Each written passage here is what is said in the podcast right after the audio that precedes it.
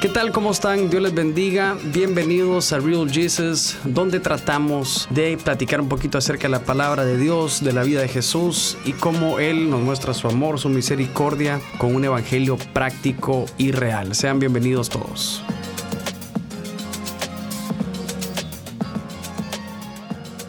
¿Qué tal? ¿Cómo están? Dios les bendiga. Bienvenidos a esta nueva temporada de Real Jesus. Queremos primero eh, darle, eh, agradecer a todo el equipo de producción que, siempre está aquí con nosotros grabando. Y bueno, qué temporada la pasada, ¿verdad? Una temporada complicada, una temporada eh, llena de tempestad. Bueno, para nuestro país fue súper complicado, pero sabemos que, después de, una gran tormenta tiene como resultado una, una tierra fértil. Entonces hay que levantarnos, ponernos a trabajar porque seguramente Dios va a estar con nosotros. Bueno, y si es la primera vez que estás por acá, queremos platicar unos 20, 25 minutos, eh, un evangelio práctico, ¿verdad? Y un evangelio lleno de, transparencia, lleno de realidad. Queremos contarles que, con todo lo que hemos estado haciendo, esta es nuestra tercera temporada, esta es nuestra tercera temporada. Y este primer capítulo me, me ha estado platicando un poquito a mi corazón y he sentido que se viene una temporada de cambios.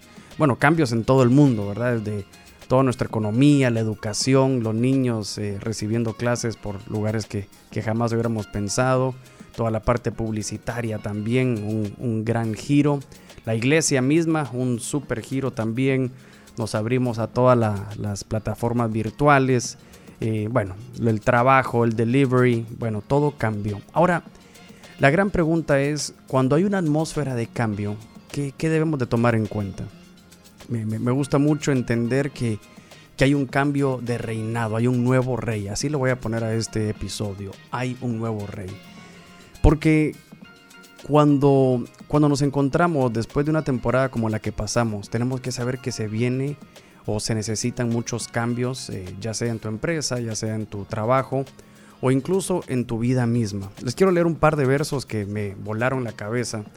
Y miren lo que dice Hebreos 8:13. Dice, lo que se da por viejo, así termina este verso, dice, lo que se da por viejo y se envejece está próximo a desaparecer. ¡Qué locura! Otra vez les voy a leer ese verso que creo yo que debe ser un llamado de atención para todos. Miren lo que dice Hebreos 8:13. Dice, al decir nuevo pacto, ha dado por viejo el primero. Está hablando del nuevo pacto de nuestro Señor, ¿verdad? Como Jesús, como el sumo sacerdote de un pacto mejor. Pero miren cómo concluye con, este, con esta semilla de sabiduría. Dice, ha dado por viejo al primero, y lo que se da por viejo y se envejece está próximo a desaparecer. Lo que se da por viejo, no solamente se tiene que dar por viejo, sino que también eso viejo se, se permite envejecer, está próximo a desaparecer. Esto me ha volado la cabeza porque eh, no solamente en tu empresa, no solamente en tu familia, en la iglesia misma, pero en ti mismo. Hay cosas que se han dado por viejas y si tú permites o permitimos que se puedan envejecer, están próximas a desaparecer. Por ejemplo, miren lo que dice Levítico 26:10. Está hablando de una cosecha abundante, dice. Se los quiero leer textualmente, pero con la idea que, que al final en este verso nos dice que que el cambio realmente es por, por, por consecuencia de algo que, que, pasó bastante, bastante bueno. Y tal vez al principio no, no lo entendemos, pero está hablando de, de esas bendiciones por obedecer. Y miren, vamos a leer desde el 9. Dice, porque yo me volveré a vosotros y os haré crecer, multiplicar y afirmaré mi pacto con vosotros. Es decir, todo son bendiciones. Comeréis lo añejo de mucho tiempo, pondréis fuera lo viejo o lo guardado o, lo añejo, perdón, para guardar lo nuevo. Otras versiones dice, tendrán que sacar de sus graneros el cereal viejo para guardar lo nuevo. Entonces, quiero que sepas que el cambio o los cambios, Dios se mueve en una atmósfera de cambios. El, flow del Señor, ¿verdad? El flow con lo que Él se maneja es constantemente un cambio de crecimiento, de gloria en gloria, de poder en poder. Y dice, todo, se, todo cambia menos mi palabra. Qué tremendo. Todo cambia, menos mi palabra. Entonces ahora la pregunta que se me viene a mí es pensar qué se ha envejecido y está próximo a desaparecer. Entonces les quiero leer un verso que me enriquece esta idea del nuevo rey. No un nuevo rey de manera literal, sino que un nuevo reinado eh, en ti, en tus sentimientos en este 2021. ¿Qué, qué, es lo que, ¿Qué es lo que va a conllevar ese cambio? Para tu empresa, para tu iglesia, para ti mismo, para, para todo. ¿Qué, ¿Qué conlleva esto? Miren lo que dice 1 Samuel 16.1. Dijo Jehová a Samuel, ¿hasta cuándo llorarás a Saúl, habiéndolo yo desechado para que no reine sobre Israel? ¿Hasta cuándo llorarás? Ah, se, estaba, había, un, había una atmósfera de cambio y el Señor le pregunta, Samuel, ¿hasta cuándo vas a llorar aquello que yo ya deseché? No estamos hablando obviamente de personas, sino que hay cosas que seguimos llorando que el Señor ya desechó. Y es tremendo porque, eh, por ejemplo, hay ideas, hay formas de hacer las cosas dentro de la iglesia misma que hay un grupo de personas que, obviamente están eh, listos para el cambio, pero hay otras que son como Samuel en este verso, que lloran toda la noche por algo que ya se desechó, por algo que ya se desechó.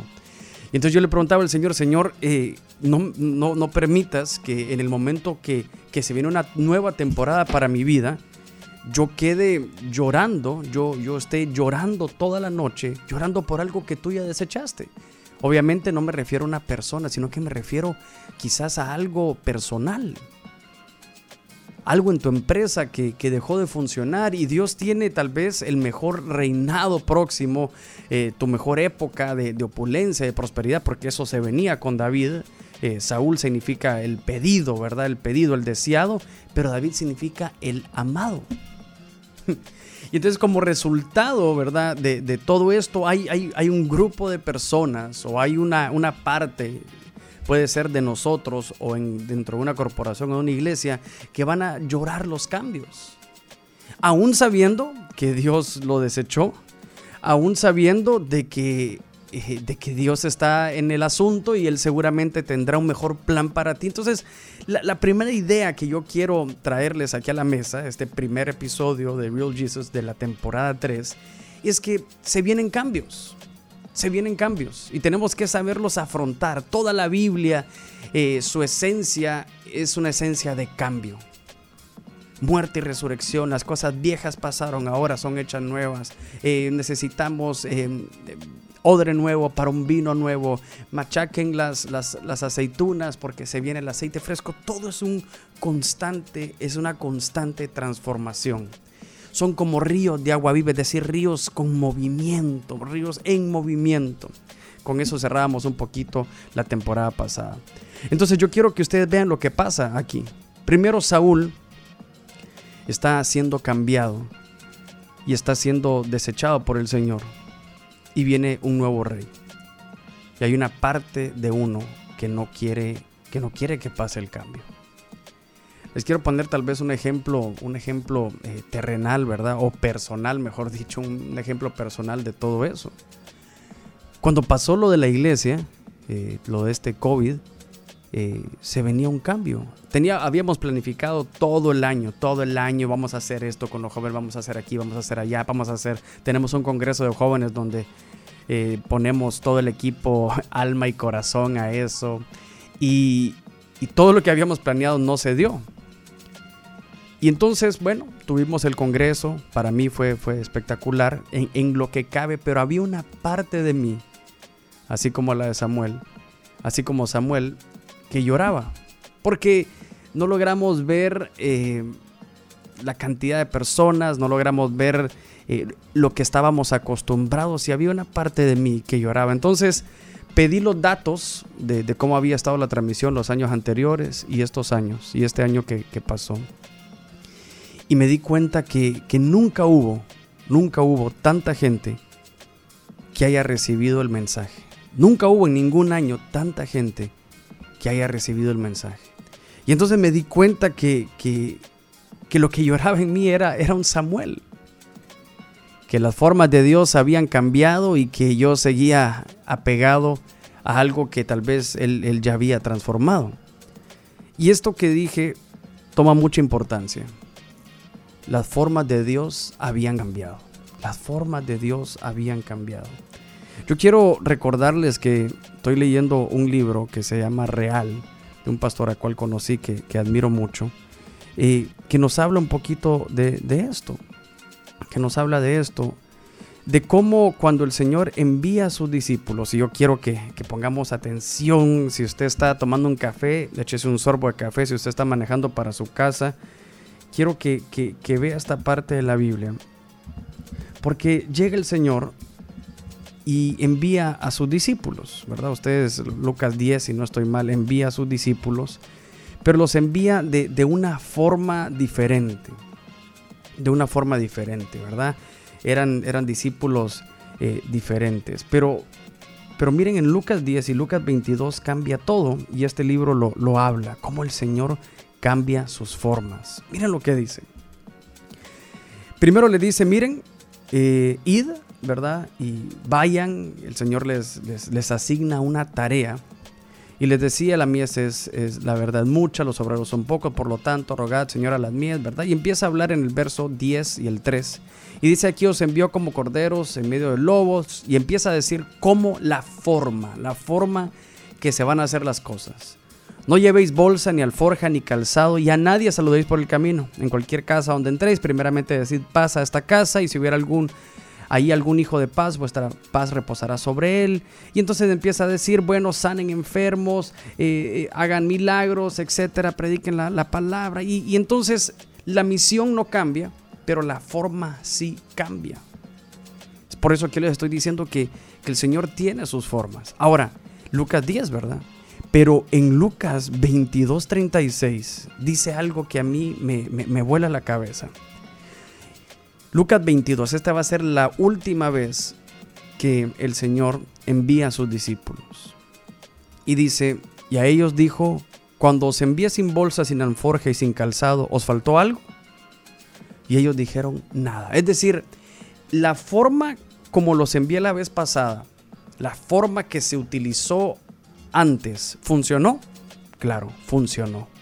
Y les dijo, pues ahora, ah, ok, se viene un cambio. Ese pues ahora es fascinante. Yo quiero leer, quiero estudiar todos los pues ahora del Señor.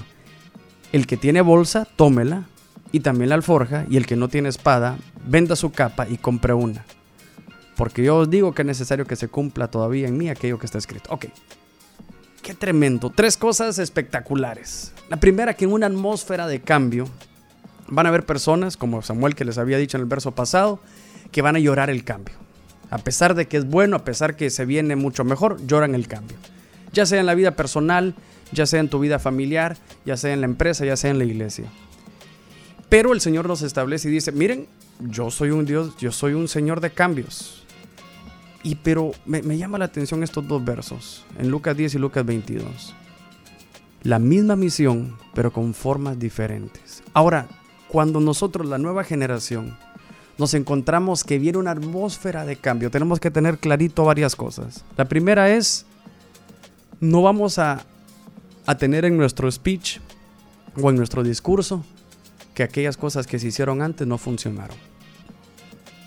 Nosotros estamos parados en los cimientos de lo que se hizo antes. Eso tenemos que tenerlo claro, porque si no, eh, me, ha dado risa que dicen, no, pues esta, dejen de criticar, ustedes, dejen de, este que la generación pasada solo enjuiciando pasa y ellos están avejentados y aquí y allá y entonces finalmente caes en el mismo juego de atacar.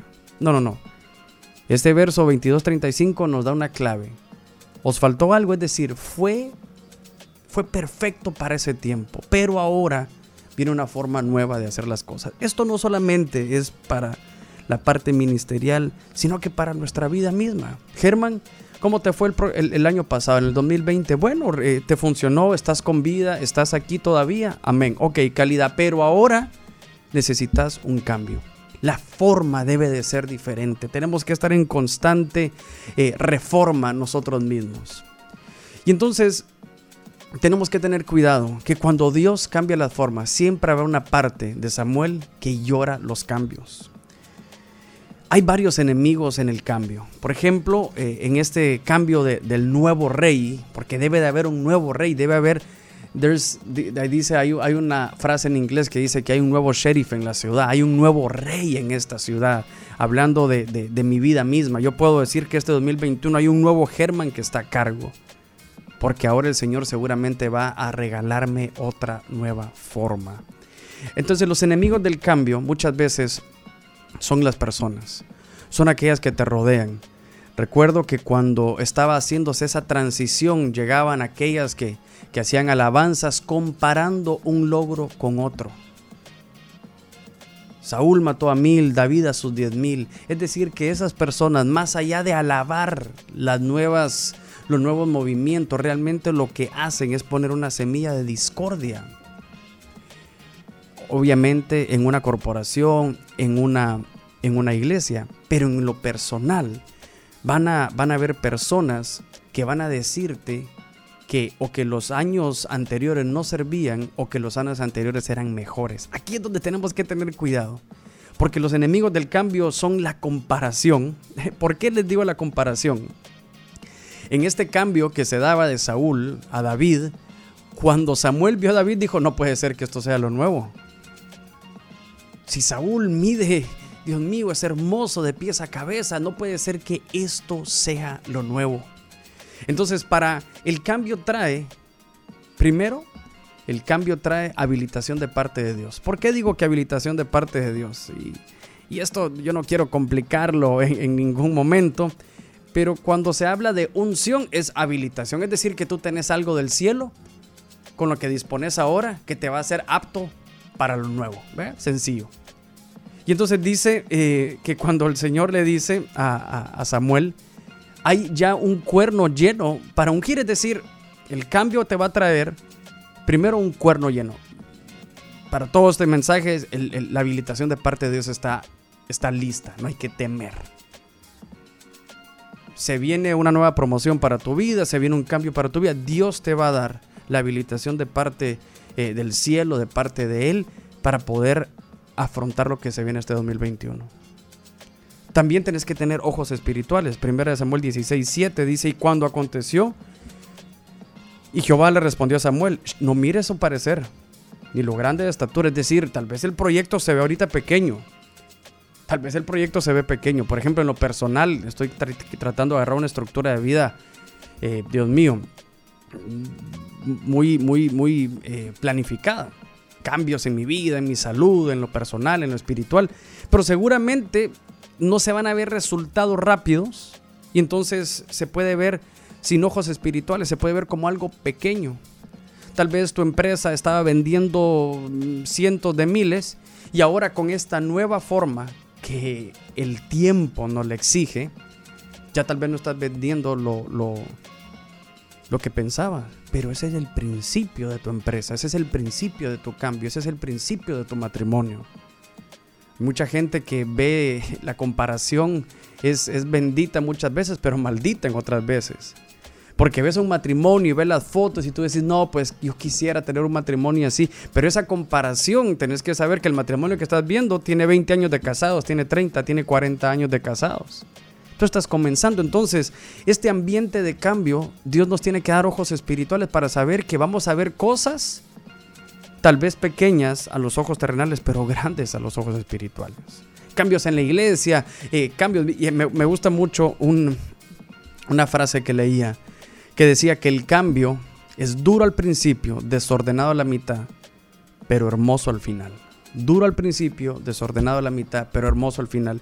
Tenemos que tener, tenemos que entender que en este, este nuevo rey, al principio se va a ver pequeño este nuevo rey de tu vida personal al principio se va a ver pequeño, se va a ver inestable, se va a ver inseguro.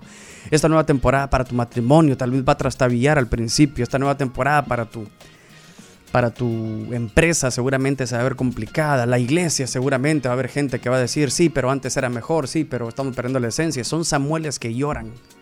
Son personas que lloran, son personas que comparan, pero tenés que saber y tenemos que saber que hay un ambiente de cambio que por como la palabra está escrita, nos dice que seguramente será mejor. Tenemos que, el 16.4 me gusta mucho porque a pesar que Samuel llora, nos da, Dios mío, una enseñanza tan espectacular. Dice en el 1, ¿hasta cuándo lloras? Y en el 4 dice, hizo pues Samuel como le dijo Jehová. Van a haber decisiones que nos van a costar, que seguramente las haremos llorando. Pero eso es un hombre de Dios y una mujer de Dios. Que los cambios que se vienen tenemos que afrontarlas como hombres de Dios porque porque es parte del cambio. Y seguramente llorarás, y a mí me gusta mucho, es porque no, no, es que lloró y no hizo el cambio, sino que lloró, pero se levantó e hizo el cambio. Entonces yo creo que van a haber cambios que nos van a costar. Como diríamos, como dirían los jóvenes, ¿verdad? Es parte del show, es parte de todo lo que está pasando. Van a haber cambios que van a ser llorados, pero hay que hacerlos. En tu vida, en tu empresa, en tu familia, ¿verdad? Obviamente todo que conlleve a la restauración, a la reconciliación, etc. David era un hombre apasionado, formado en la prueba, era un poeta, un artista, era un servidor y siempre estaba preguntándolo todo. Yo creo que esas son las características de la nueva temporada que se viene creo yo, para nuestra Latinoamérica y para nuestra, nuestra América Latina, creo yo que el arte que nosotros tenemos, esa pasión que usted tiene por hacer las cosas o que tenemos por cantar, por pintar, por danzar, es algo que que Dios nos la atribuyó a nosotros. Y aunque sea diferente, tenemos que saber que es parte del cambio. Eso es lo primero que Dios me habla. Germán, se viene un cambio donde el arte que yo les he entregado a, América Latina de hacer las cosas, a esta iglesia, seguramente va a ser parte del paquete de lo nuevo. También servías. Tenemos que saber que en tu matrimonio, si servís a tu prójimo, te va a ir bien. Que en tu empresa, si tiene un espíritu de servicio, te va a ir bien. La iglesia, tú mismo, el servicio es clave. Deben de estar apasionados por lo que hacemos. Y tal vez, Dios mío, no tengo idea cuánto puede haber platicado, ahí me cuentan, pero em, dos cosas más. Primero, David, la nueva temporada, era forjado o fue formado en la prueba.